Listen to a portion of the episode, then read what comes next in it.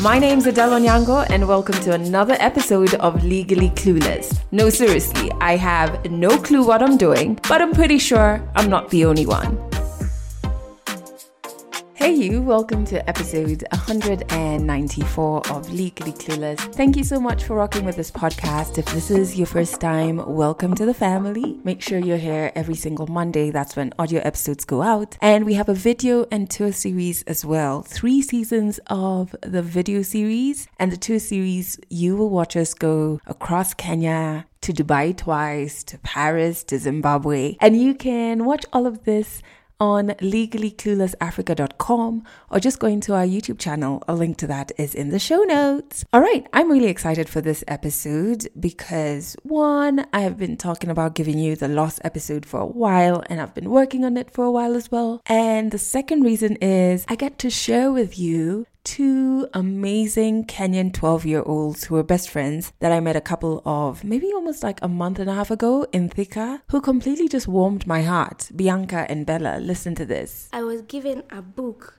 that was written albino. I was not able to read it, but now uh, when I found it in my parents' bedroom, I was able to read it when I was class 5. That's why I knew that I am an, an albino. I looked different. I sometimes I, I sat down and ask myself some question. I said to myself, I'm beautiful and wonderfully made by God, but I'm different with others, but not in in mind only skin. Me, I never, I, I never feel uh, sad. But at the past, I was feeling sad because I was, I was asking myself, why, why am I blind and others are sighted?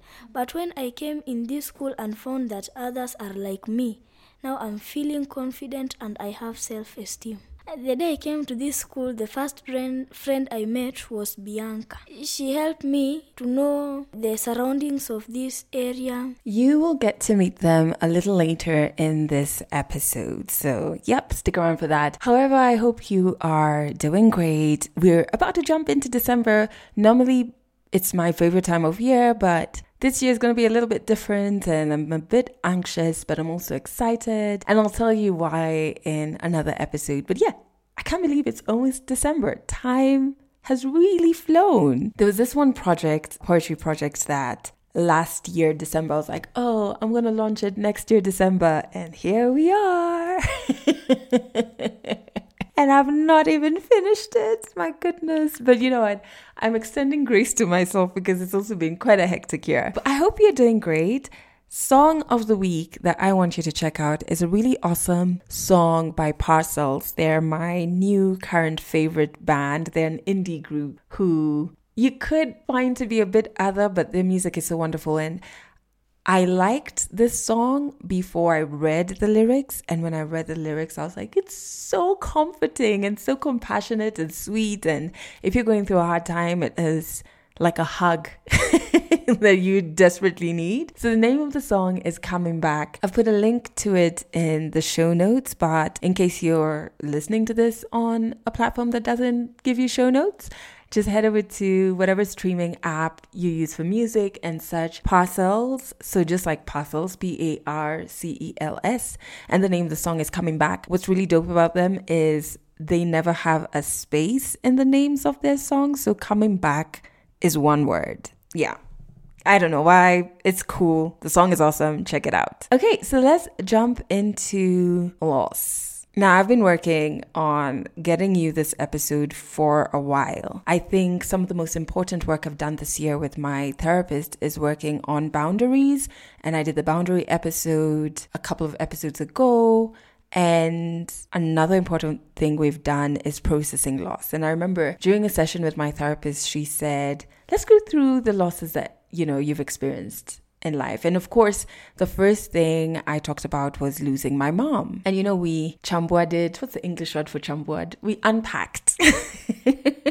we unpacked this loss, you know, me being very close to my mom. Some of the things we found is my identity was so wrapped up in hers. Initially, I didn't see this as a problem, but the more we dug through it, we realized that in my mom dying, it meant a huge chunk of my identity died alongside her. And I kind of had to reconstruct who I am. And I, I hadn't done that work for 10 years. And it's only this year that I was like, ooh, who am I again? That that was, you know, one of the things going through my losses that I think I gained. And it it took us a couple of sessions to go through that specific loss just because it was so instrumental in my life. And we would interrogate my feelings. I remember it ending, well, that chapter of of loss ending with my therapist asking me if my mom was alive right now and in front of me, what would I tell her? And it was interesting that if she'd asked me that question before we dug through the loss, my answer would be completely different. And your your message to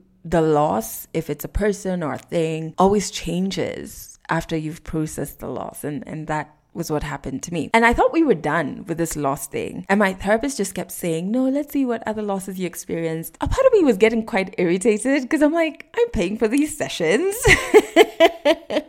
I'm telling you, miss, I'm done with the losses. This is the only loss that matters. But something that came out while speaking about my mom, I shared how I'd hoped certain people would have behaved differently when she died. So I had this idea of who they were then my mom died and they behaved in a contrary manner. In that moment, if you funerals are hectic and grief is hectic, there's so many moving parts in a funeral that you don't have time to focus on person A did this, but I always thought they would do that. And they act differently from who you thought they are sometimes you feel a bit betrayed, or in some instances, I felt like people should have been there for me a bit more, but they weren't. And because of all the noise and the activity around funerals and grief, I didn't have time to sit in those feelings. I dismissed them. But during this period of us chambuaing, unpacking my loss, my therapist pointed out that that's a loss there was a loss there. There was a loss of who I thought they were. There was a loss of support systems I thought I had, and it turned out I didn't, you know? And uh, by the way, some of these particular losses of people behaving one way when I thought they would behave in another, some were clear to me in the moment when the funeral was happening and I dismissed them because I just didn't have the bandwidth. But some I'm only just realizing 10 years later and going back like, hang on, I would have hoped for you to do A, but you did B. And so that was a loss. And I, I hadn't processed it. I would smile with people and just keep it moving. But inside, I, I hadn't acknowledged, you know, this this loss and this resentment that was stemming from the loss. Feelings have a way of demanding that you feel them even when you're like, oh, you know what, it's all good. Give it even 10 years, the feeling will rear its head and demand you to feel it, especially with loss. It will demand that you mourn this loss. And I think for a greater part of this year and, and still even now, I'm I'm navigating that. Anyway, so you know, when we started digging deeper into loss, I was like, hang on, I I think there are more, you know, and my therapist is. I feel like there are points where she just wants to roll her eyes, like, this is what I've been telling you. Why don't you listen?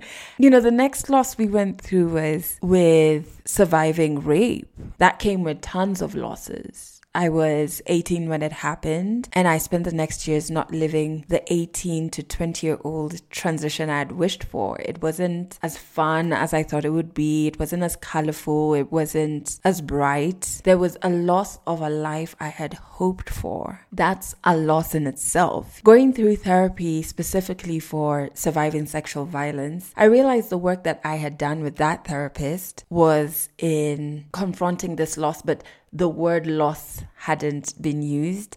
So now I'm attaching a name to the work I did in that space. So it was a loss of a life I had hoped for, loss of what I had hoped my first sexual encounter would be, loss of a relationship with my body, and even just the relationships that I got into, the loss of normalcy that I'd hoped a relationship would have just because I had survived this traumatic sexual experience. And it's a loss. This one is a loss that has moved into my life. Like, if my life is a home, it's that irritating relative or friend who says they're coming to visit for two days and they end up staying for two years. Wait, are there people like that? anyway, this is what this feels like and and it's a loss that I have to confront almost every day, honestly. Actually, it's every day. You know, it's it's a loss in itself and and then it trickles into my intimate relationships, which is where we went to next with my therapist. And I was in a relationship when I got raped. And you know, we stayed together after the rape, but this guy ended up cheating on me you know? And he was he was one of those guys who was great on paper played a number of instruments actually not just one sports top of his class got a scholarship to like harvard and i remember when i got into that relationship I always thought that if anyone was going to mess up the relationship, it would be me because I was like the wild card, the artist, the the weirdo, definitely not getting a scholarship to go to no Harvard. At least I play an instrument, just one. you know, that's what I always thought. And I say this, by the way, having zero resentment towards him. He's somebody who years later we've spoken, and even today we can speak. I mean, we're not bosom buddies, but like I have zero resentment towards him. What I hadn't processed though, because we always dismiss heartbreak because it's so common. So we think like it's not an emotion that sits with you. But what I hadn't gone through is that since he cheated maybe a year after I got raped, I kept blaming the rape for that. And that reinforced the notion that I was damaged in my head and I was like spoiled goods. That was a complex loss because it was not only a loss of a relationship, but it was a loss of my identity because I had decided that how this relationship ended affirmed the fact that I was damaged goods. It's something I never really sat in. I never really moaned that relationship because before I knew it, I was in another one. oh my goodness, Adele. Anyway, I was in another one. I, I moved on and I didn't acknowledge that loss. I didn't acknowledge that there was a loss of my ideal relationship going forward because I had decided I'm damaged goods. So any person who was with me after that, I thought they were with me out of pity and sympathy. And honestly, this is a thought I only really confronted this year. Yeah, I feel like this would repeat itself in all my subsequent relationships and in peeling through the loss of not getting the relationship I wanted because deep down there was a specific relationship I wanted, but I thought I am damaged, I am broken, I am worthless, I am ugly, I am all of these negative things because of rape. I found that I was seeking relationships that were for that person, that broken person. You know, I was doing that on purpose because I didn't think I deserved the relationship I wanted. So I'd always settle either because, uh, you know, at least he's giving me attention or this is a safe option. And in recognizing this as a loss, this year, I uncovered this. I started to be like, hang on. I do want a specific type of relationship and I am deserving of this type of relationship. I am not broken. I am not damaged. I am not spoiled goods. And I only got there by confronting this loss of my ideal relationship. I, I hope this makes sense. It's a bit complex because, like, one loss gives birth to another, gives birth to another and you kind of are working backwards. But hey, take it from me, it's some of the most fulfilling work that I've done this year. You know, in more sessions, we then confronted loss of friendships. You know, this was really big for me this year. Just realizing the friendships I had weren't necessarily the friendships I wanted. Not because the people are terrible or bad or whatever. I just had never realized that it's okay to walk away from situations when they aren't what I want or they aren't what connects with this version of me. Even when you realize that uh this is not a friendship or a relationship that I want and you walk away especially when it's when it's because of that you don't you don't see it as a loss you're like you know I'm gaining me I'm serving me I'm doing what's good for me but it is a loss it's a loss of a relationship. It's a loss of a friendship. Like it or not, you had moments in that friendship that were great, that were awesome. There were moments that those people were there for you. There was a connection at a point. So you have to kind of acknowledge that loss before you can release it. I think I'm in the middle currently. I'm in the middle of the acknowledgement. I think I'm about maybe two chapters, two chapters away from proper full release. And just doing this loss work made me kind of dig deeper. And so many other things came up loss of the childhood I always wanted, mother, father, siblings in one roof. I hadn't acknowledged that, you know, I had been focused so much, especially when it comes to my dad, on understanding him and just being like, okay, why does he behave like this? Why is he physically abusive to my mom? ABCD. And I hadn't acknowledged the loss of not having the father I wanted. I was so busy trying to make him the father I wanted. Even now, like he's dead. He died in 2007. And I find myself dancing between sanitizing his legacy because I'm still trying to make him the dad I always wanted. I'll do things like I'll remember good experiences him and I had and like exaggerate them because I don't want to confront the loss that comes with acknowledging that, hey, this guy just wasn't, he wasn't the dad. I wanted he was not a healthy father. And so that one we're still navigating because yeah, I'm I'm a bit conflicted because I saw good parts of him, but then I also saw the worst parts of him and just trying to reconcile that and navigate those emotions which is very difficult. But anyway, so I as I always do when I'm going through something, I will read the hell out of it. I just thought it was quite interesting going through therapy that when it came to loss, I would only acknowledge losing my mom. And so finding out all of these other losses, I was like, what? We lose a lot of things in our lives and we don't, we associate grief and loss with only like physical death of a close loved one. And when I was reading, I came across research by two psychiatrists. I'm not even going to try and pronounce their surnames. Let's just call them Thomas and Richard.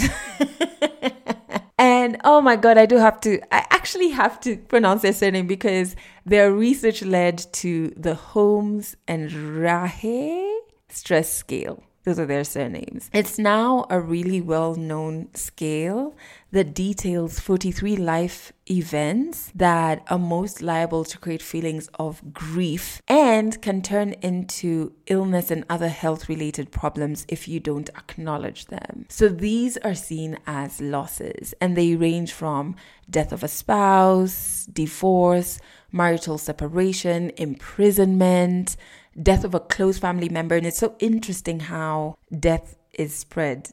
Um, we kind of like compound death of people into one, but it's like death of a spouse, death of a parent, death of a close family member, death of a friend, death of a colleague, those are classified very differently. Also, on this 43 life events list, there's dismissal from work, so loss of a job. And even that is categorized because it could be you were fired, it could be you left, and then even retirement is seen as its own in this list, right? Then there's business readjustment, change in financial state, death of a close friend, you see what I said earlier, a child leaving home, trouble with your in laws, change in working hours or conditions, change in residency, schools, church activities, social activities, sleeping habits, beginning or end of school, if your spouse or partner starts or stops work, like gaining a new family member. It's so crazy how this list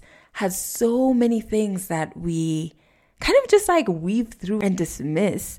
But some of these are actual losses, and to know that they can create feelings of grief, but we don't even confront them was wild to me. Because going through this list, I almost want to call my therapist and be like, "Eh, I know we finished the lost chapter, but I'd like to, I'd like to add, I'd like to add a few more." I also did more digging, and I found that Loss could also be loss of emotion. So, loss of trust, loss of approval, loss of safety, loss of health loss of control over your body. And then there was harmful habits. This one I found very interesting. So for example, let's say you went through a period in your life where you were addicted to something, be it, let's say, cigarettes, right? And, or maybe you had an unhealthy relationship with food or alcohol. And then you fortunately work through it and get to a point where you clean up your life and you're no longer addicted to this particular thing. The loss that you experience is the loss of those years of your life that you were addicted. And so you are encouraged to mourn that part of your life even when you learn to be healthier. And if you don't do that, you then are carrying with you these feelings of resentment, etc., because you've not processed this as a loss. Another one I came across was loss of dreams and expectations. So, um, some people dream of working a particular job, driving a particular car, or maybe you want to get married one day, you want to have kids. You know, whether your dreams are on a personal level or related to your career, etc., etc. Sometimes you might not actualize those dreams and you have these high expectations of yourself. You need to view that as a loss. You need to mourn it and then you need to release. If you don't, I don't know if you've experienced this. For example, marriage, I don't know why people see it as a goal, but to each their own. Well, I do know because it's conditioning, especially for women. Like it's it's presented as this goal and this thing you have to achieve and if you don't by a certain age there's something wrong with you so that compounds to the loss you feel when let's say you hit 40 and you're not married you start projecting the resentment outwardly. So you'll see people sending a lot of negative energy towards people who are married or those in relationships. It manifests differently, this resentment. But I think it's because you, have, you haven't acknowledged this as a loss of a dream you had you know whatever you think about the dream whether you think it's unfounded or it's it's not a strong foundation etc it is a loss of a dream and an expectation you had of yourself, of your life. It has not come to pass. It is a loss. Another thing I found quite interesting was I was like, okay, so you identify all of these losses, they create feelings of grieving. How do you cope? How do you navigate? I didn't want to just come here and like pile the different types of losses and be like, okay, success, enjoy the navigation. Wanted to, to share a bit of understanding on how you can navigate them. So, there are two types of people, well, three types of people when it comes to navigating grief or grieving. So, there's intuitive grievers, and they tend to display more emotion and cope with their loss by sharing their feelings with others. So, you'll find them trying to seek or will accept community support through support groups through social media and they thrive really well in one on one therapy. When I read this one, I was just like, sounds a lot like me. and then these instrumental grievers, they are less likely to express emotion and they're more likely to direct their energy into activities. You'll find them coping by going to the gym, um, picking up a sport. They wouldn't talk about their emotions, but they will you know, direct it into an activity. And then the third one is a mix of both intuitive and instrumental grievers. Most people are in the both category, but then depending on the loss, you will find that you're more of one you know, which is why I can look back and say, yeah, I'm definitely an intuitive griever. So how do you cope? How do you how do you navigate your your loss now that you know which of the three types of grievers you are? So there are three things that came to my mind that could help. And this is based on the very many articles I've been reading. but of course, take this with a pinch of salt. Works for me, might not work for you. So the first point is to describe your loss, to name it. And I find that this has helped me with fears and it could help with loss. It's very important to name your loss. It's a huge step in accepting the reality of the loss and acknowledging it as a loss. Name the main loss, name the associated losses or the losses you're anticipating that are related to the primary core loss. And then after that, the second point is to explore what's different now after the loss, you know? Because after you go through a loss, you are different.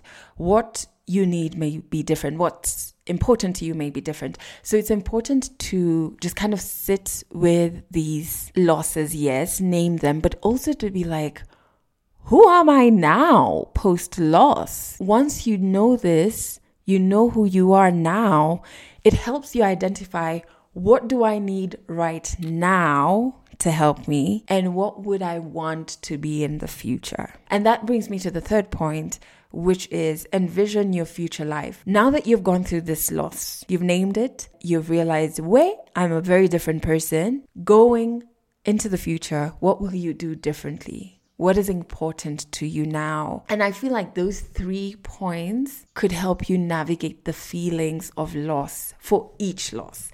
Now, all of this work is not easy. I was talking to someone this past week about how intense my therapy this year has been. I have two therapists. One of them well, the one I've had the longest, we could do like monthly sessions or do like every second month. And then the new one, for a huge part of this year, it was weekly. It was weekly confronting emotions that I've been running away from, weekly doing the work, like what I've just described to you is work I've had to do on myself. It's meant homework, it's meant pausing my day to day business work and saying, this afternoon, I'm doing my therapy homework. It's meant choosing to be alone, even in moments when all you want to do is rush into the arms of whatever distraction, be it a person or activity. It's intense. Oh my goodness, it's intense. It, it requires a crazy amount of belief in yourself. It requires you to show up for yourself in every session. And it's easy to do it in the session because you have your therapist there as like a cheerleader. But to show up for yourself every minute and every moment of the day. And there's some days where that is the hardest, hardest thing to do. It requires you to show up for yourself even when nobody else is showing up for you. That part, it is so difficult, but it is so fulfilling and necessary. I've had moments now, like let's say in the last month or so, that if those moments happened to me last year, they would have broken me. But because of all of this intentional self work I've done this year, I was able to not immediately react emotionally. I was able to be like, well, that sucks, but I'm still grounded. It's not destabilizing me. It's not undoing all of the work that I've done. And it's just a testament to how fulfilling and how stable and grounded this self-work will will be for you. I wanted to end with something that came to my mind last week. The more, you know, I think I'm at that point where it's like explore what's different now. You know what I was saying? Like after this loss, you are different, so you take time to explore. Eh, eh, eh, eh, who am I? I'm I'm probably at that point.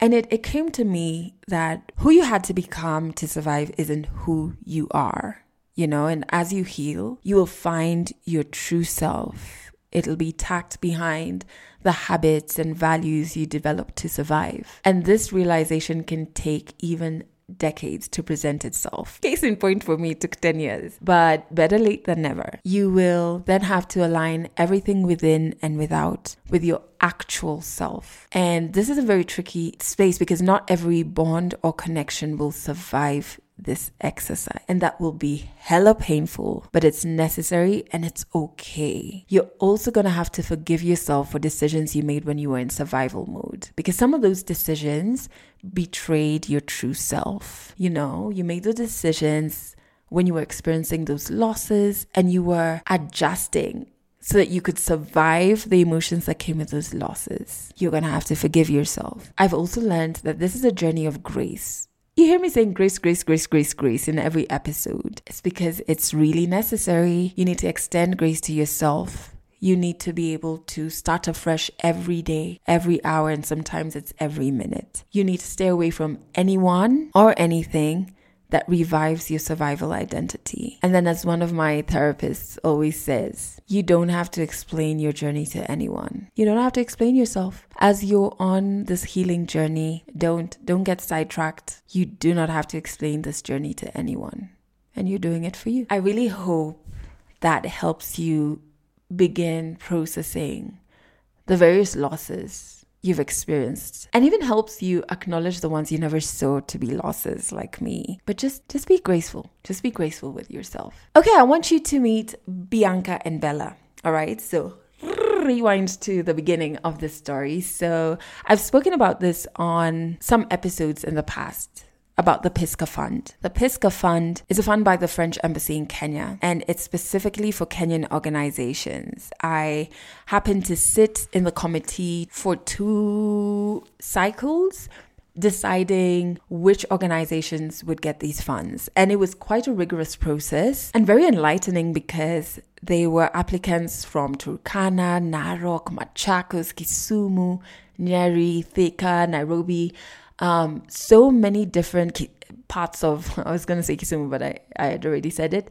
So many different parts of Kenya, and there were organizations that were so deserving with such amazing programs already in existence and programs that they wanted to use the funds to launch. And I remember every time I sat in the Pisca committee, I would feel so hopeful for my country. Sometimes it's very easy to just lack hope because you see our different leaders and politicians doing such hectic nonsense. But I remember every time I would leave our Pisca committee seatings, I would just be like, wow, there are some amazing people doing amazing work. And the theme for both of my sittings, and I, I think is a theme for most of the yearly Pisca Fund grants that get given out is programs that empower Kenyan women and girls. And so one of the beneficiaries of the Pisca Fund who I got to learn about while sitting in this committee is the organization called inABLE. What they do is connect the blind and low vision students to the rest of the world and help them develop modern day skills. So, inABLE established the first assistive technology lab, and they did this at the Thika Primary School for the Blind. The first time they did it, they enrolled 100 students, and they taught these students who were blind or low vision basic computer skills on computers that are everyday con- computers because what they recognize is once these students leave the school and they get into the harsh environment of the world, they may not have access to special computers. Even if you think about it, if you're listening now and you are somebody with full vision, if you've worked in any office, have you ever seen an assistive computer or even a computer with a program that will help somebody who's low vision or blind. I've worked in offices for 10 years. Never once, never once have I seen that. So, this program is so important. It helps the assimilation process for these students to be much easier. And so, you know, they are taught basic computer skills and they realized when they did that, immediately the kids were able to utilize various applications like sending emails, reading online newspapers, going on YouTube, even just for entertainment, not only like, oh, doing research, just for entertainment to search the songs they love. And so far, inABLE has gotten to the point where they have eight assistive technology computer labs in six special schools for the blind. They have been able to enroll 12,000 blind and visually impaired students, and they also enroll their teachers as well. So I was really taken by inABLE's story, also because in being an active citizen, I realized I hadn't lent my voice to those who are otherwise able. And so I was like, okay, I want to learn more about inABLE. The French embassy were like, no probs let's take a trip to Thika. And so that's what we did. We went to Thika to see the work that they're doing. And that's when I met two 12 year old best friends who captured my heart. I wish there was a way you could see the huge smiles Bianca and Bella have. And I just felt immediately drawn to these two young girls. I can't explain. I I can't explain it. I mean, I do know I love working with now as I grow older, I really love working with kids. But this was like a, I don't know, it was a different type of connection. And I managed to capture a bit about their friendship and their life and the special messages they have for you. So listen to this. 100 African Stories powered by Pisca, a fund by the French Embassy in Kenya set up specifically to support Kenyan civil society organizations. My name is Bianca. I'm from Migori County. I'm 12 years old. When I was young, I used to go to a day school. In 2014, I came to this school and I started my study at nursery. Then, 2016, I came to class 1. That's where I started using computer. We have a lesson computer, two lessons per week. In that two lesson, we go and learn and sometimes write, write some notes. When I reached class 2, I was able to math flash in a computer or a laptop. And then when I reached class 6, I was better. Mm, our teacher told us to write a national anthem, the first stanza. I and my, my friend Bella wrote the best, and we were chosen then in last year, the 13 December. We were chosen to celebrate with other schools disability days because it was my first time to be in a boarding school i cry a lot because i missed my parents and my siblings my parents take care of me because I, i'm an albino. My parents take care of me. They don't want me to do a lot of work. Even my siblings too loves me. They enjoy with me. We play with each other but no fighting. Yeah.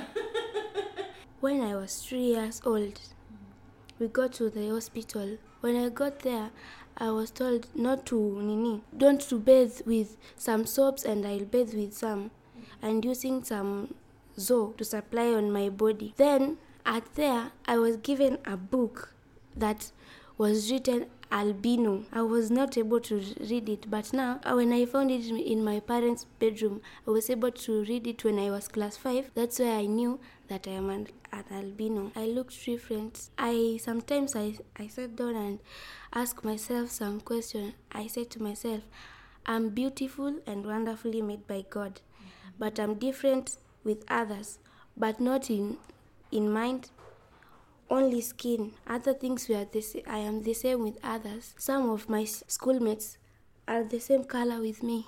So I'm I'm feeling confident. I'm feeling confident. My first friend is called Janet. Mm. I met her when we are nursery. Mm. She came from Tanzania. She was my first friend.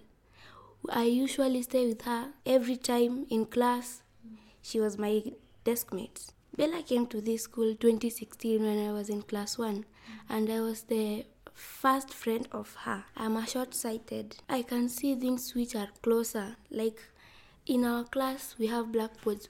When I stay at back, I can't see well what the teacher is writing on the blackboard. When I sit on front, I see well what the teacher is writing on the blackboard. So I'm a short sighted. I didn't I did not know what are those. I thought they were only TV. I tried to press those keys, asking my teachers what are these, but they explain us very well what are those. They said that that was a computer and they taught us how to use them, the keyboard and the computer also. Hmm. The first thing I saw that this is a this is a keyboard and that is a co- computer and they are separated. I didn't notice that they are connected with wire. I was shocked to see I'm writing with a keyboard but it is showing me on the screen. My first time I Google it was when I was at home. That time in school I have already been taught by my teachers how to Google.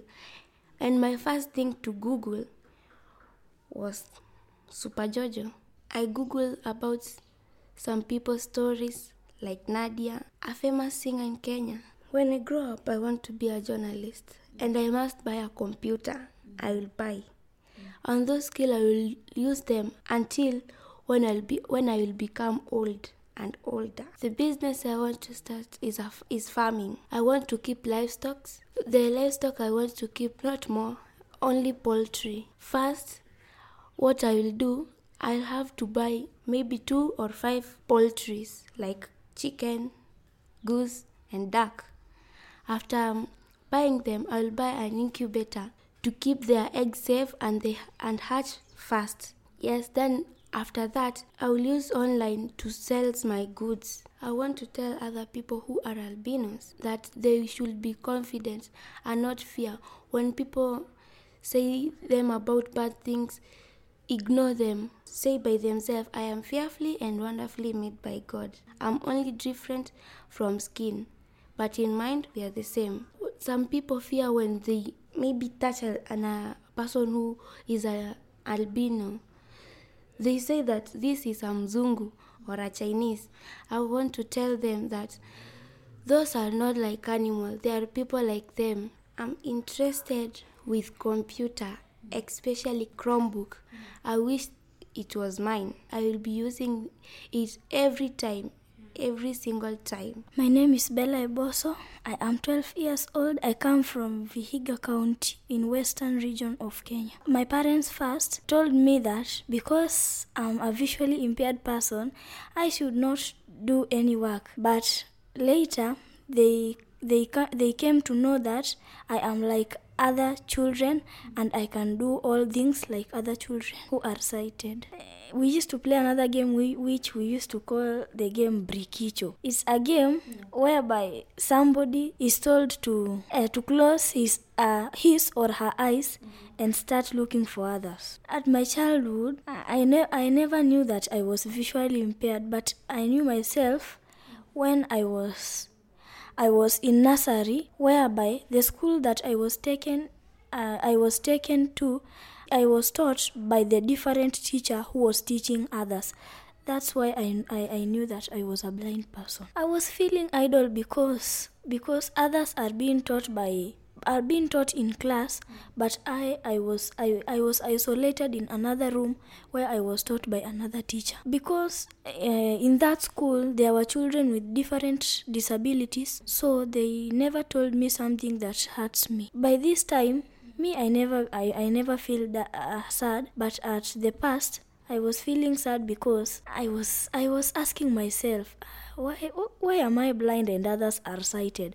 But when I came in this school and found that others are like me, now I'm feeling confident and I have self-esteem. Uh, my first day I came to this school, uh, when my mother told me that uh, she was going, I started crying because I was wondering how can I stay without my parents? Am I being taken in jail or where am I? Where where am I? But later I became familiar to this school and even when I came here, I feel very happy. The day I came to this school, the first friend, friend I met was Bianca. She helped me to know the surroundings of this area. She show, she showed me the dining and how they the routine of this school. I have two sisters and one brother.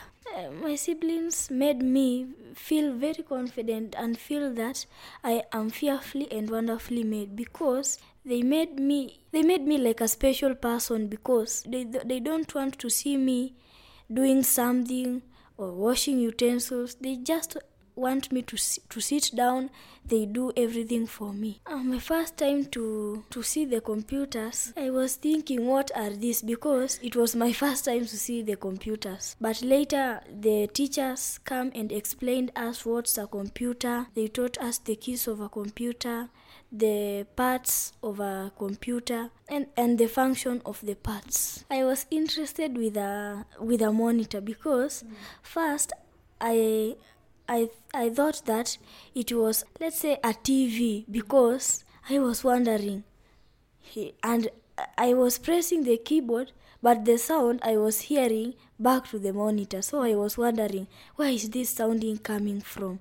But later I came to understand. Uh, the computer, I use it for for researching and for typing and for doing math flash. You know, in this school, our teachers are good, so I can even store uh, store something that let's say the teacher have taught me something and i don't want to forget it mm. and in braille papers you can write it and it can get lost so when i go to the computer and ask for permission i say i store that thing there uh, the other day when i when i will want to know the when i want to revise for an exam i went there and the teacher gave me permission and I searched the things that I store. My first time to come to the computer, I, I searched uh, songs. Because you know in class 1 other people came to computer and search songs. So i was wondering which day will i know how these people search their songs? And even me i will search one. So i like many gospel the ones for Rose Muhando i would like to create a business to have a business, and my business is a fruit vendor. A fruit vendor is a person who sells fruit. So my fruits, I would like to sell them through email, uh, through email address. Yes, I can also make fruit juice and sell to people. I would like to tell people who are visually impaired to be confident because they are visually impaired in eyes, but in mind, they are like other people's and they can think more than the people who are sighted. So they should be confident and feel free because they are created in the image of God. Some things that are making me happy is that I am in school, I'm getting knowledge from my teachers, my teachers are teaching me well, and I'm seeing the people who are like me. And I'm very happy because when I was at home, I thought that I was the only person who cannot see in the world. So I am very happy. 100 African Stories. The French Embassy in Kenya has so far funded over 119 programs with over 3.2 million euros. For more information on the Pisca Fund and how you can benefit from this support, visit ke.ambafrance.org forward slash development hyphen corporation. I'm so glad that I could share Bianca and Bella with you. Their energy was so infectious. We hung out for so much longer after that recording. It was it was so interesting to learn more of what inABLE is doing and to even learn about the challenges. So I sat with the head teacher of the school a bit afterwards and just tell me how even just getting canes you know, the walking canes for the students is difficult. She shared that the government came and dropped 10 laptops a couple of years ago. They didn't care what softwares needed to be on the laptops to cater for low visioned or blind students. Yet this is a school for the blind. They didn't check if 10 laptops are enough for the whole student population. There over 300 students in the school, so 10 laptops is not. They didn't check if the teachers are trained. So just understanding the gaps, I was like, oh my goodness. If you're an active citizen and you're speaking of issues that are affecting not only the community you belong to, but like communities in general, marginalized and vulnerable communities, it's important to know these things so that if you're ever in a room where the people who are meant to be held accountable for this are there, you can actually hold them accountable. It was a very interesting trip to Thika. Funny enough, it was my first time in Thika, even though it's not that far. I don't know. I don't know why.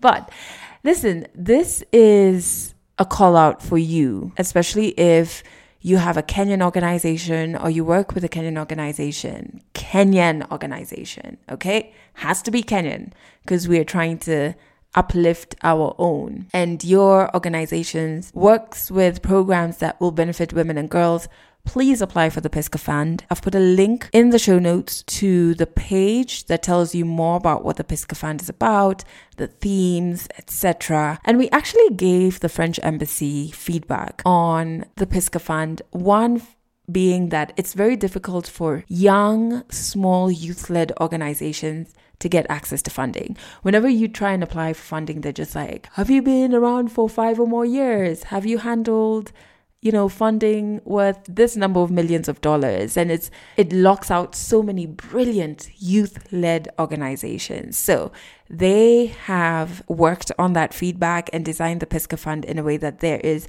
a bit of it that goes to younger youth-led organizations and a bit of it that goes to more established organizations, but all in all, the organizations have to be Kenyan. So you don't need to be an old legacy organization to get access to this funds.